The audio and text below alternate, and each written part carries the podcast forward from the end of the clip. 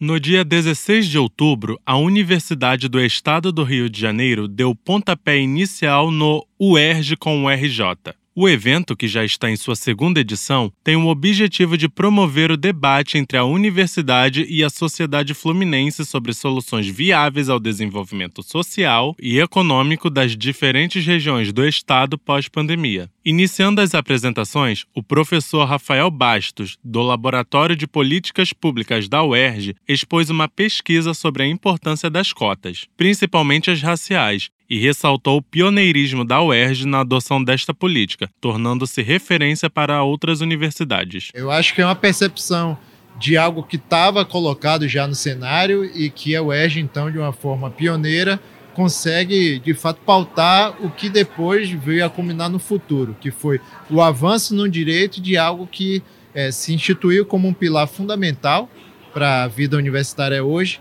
e que, enquanto esse Brasil for tão desigual, ainda vai ser uma política incontornável e que deve ser aprimorada e ampliada. Sara Wagner York, doutoranda em Educação pela Faculdade de Formação de Professores da UERJ, FFP, fez um discurso emocionado sobre a importância das pessoas trans dentro da universidade. Sara declarou que espera que a UERJ venha aderir às cotas para pessoas trans em breve. A gente espera que isso seja uma realidade em algum tempo não só em alguns programas, mas em toda a universidade, já que ela se coloca como a inovadora em tantos momentos. Por outro lado, essa mesma UERJ também é a universidade que reitera o compromisso com pessoas trans ao longo dos seus últimos anos. A professora Valéria de Oliveira, que atualmente é coordenadora do programa Rompendo Barreiras, discursou sobre a história do projeto e a importância dele para pessoas com deficiências e neurodivergentes, além de todos que pensam em políticas a serem aplicadas na universidade. E faz parte desse grupo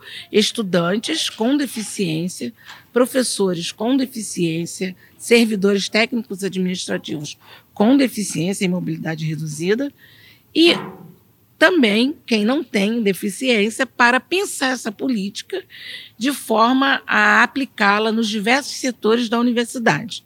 Ensino, pesquisa e extensão, na questão do, do servidor, dos espaços, nos, nosso, nos nossos veículos da universidade, na promoção de material didático, instrucional para orientação e educação de todos dentro da universidade. Fechando as palestras, a professora Rosana de Oliveira diretora do Departamento de Políticas e Ações em Educação à Distância da Pró-Reitoria de Graduação da UERJ, apresentou informações e dados sobre o programa de graduação à distância da universidade. Pontuou que os alunos do ensino à distância, além do ambiente virtual de aprendizagem, têm acesso aos laboratórios, trabalho de campo e seminários presenciais, o que confere qualidade comprovada aos cursos. Por exemplo, os nossos alunos dos cursos à distância fazem é, a prova do ENAD, que é o Exame Nacional Nacional do Ensino Superior, né?